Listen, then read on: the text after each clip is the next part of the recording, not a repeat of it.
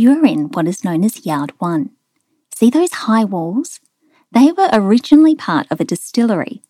The distillery failed and the site was put up for sale.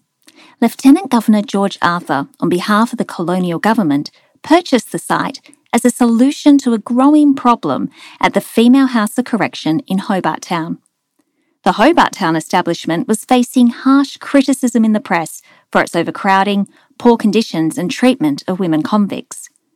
The colonial government pressured Arthur to do something as quickly and cost effectively as possible.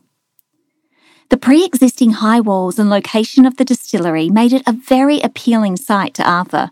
He ignored the damp and dark conditions and warnings from others about the less than desirable environment building such an establishment in the shade of the mountain by a rivulet known for flooding didn't seem like the best plan.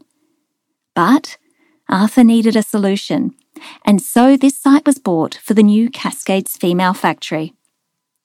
This yard was split into several smaller yards, creating a very confined space.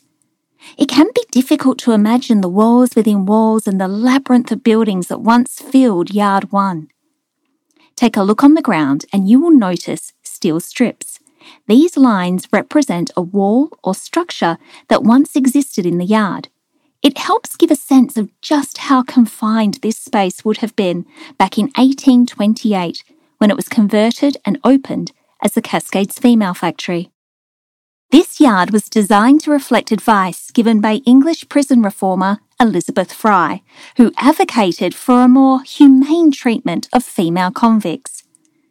Her suggestion of the class system is evident in this first yard. This system saw the separation of the convicts into three distinct classes, so the worst behaved would not influence the better behaved women. Yard 1 was divided into the following sections. Third class or crime class yard for severe punishment of the worst behaved convicts, second class yard for women undergoing milder punishments, first class or assignable class yard for the best behaved women and where they waited to be assigned as servants, a nursery yard, kitchen, and hospital. There was also a chapel and the superintendent's residence in this yard, as well as solitary cells and storerooms. Elizabeth Fry had also recommended that female convicts have their own separate sleeping areas. A lack of space and money did not allow this, and instead, women were locked into large dormitory rooms.